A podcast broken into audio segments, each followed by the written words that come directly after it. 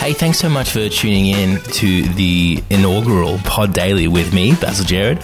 I am Australian, as you might tell from the accent.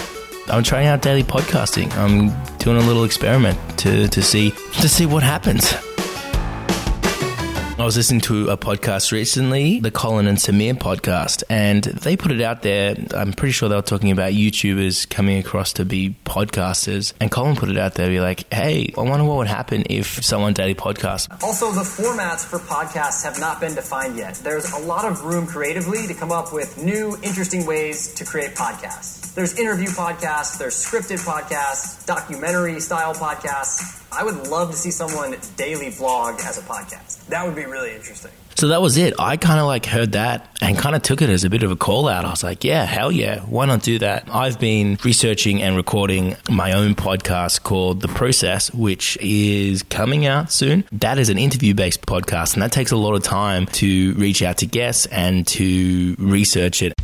I love the interview format. I really don't want to fuck it up. Like I, I want to do such a good job, and that's quite time and labor intensive. Whereas I see something like this, having it just be me and not having to rely on a guest and do a bunch of research, just kind of a lot of stuff off the top of the dome, very much vlog style when Colin from Colin Samir said, I wonder what would happen if someone did a podcast, I was like, yeah, let's let's have a go at that. Let's see that. I don't know, maybe someone else is doing it. I'm not too sure, but it's always good to be first.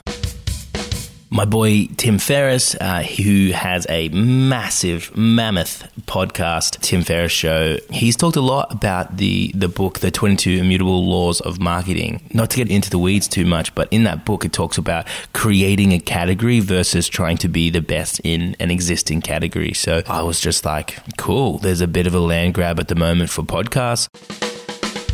I've been into podcasting for about 10 years. Anyone who knows me knows that I love it. I have a bit of a joke with my friends. You know, like the, the song Roxanne, and then you, you're supposed to take a shot of alcohol every time they say Roxanne. There's a running joke with my friends that whenever I say I was listening to a podcast, that, that you have to take a shot or a sip of a drink. So just to, to give you a bit of an idea how pod obsessed I am who knows where this is going to go or or how the the format is going to change but i'm just going to go with it. That's the thing about an experiment. You have a hypothesis but uh, we'll we'll see how the results go. Yeah that's about it.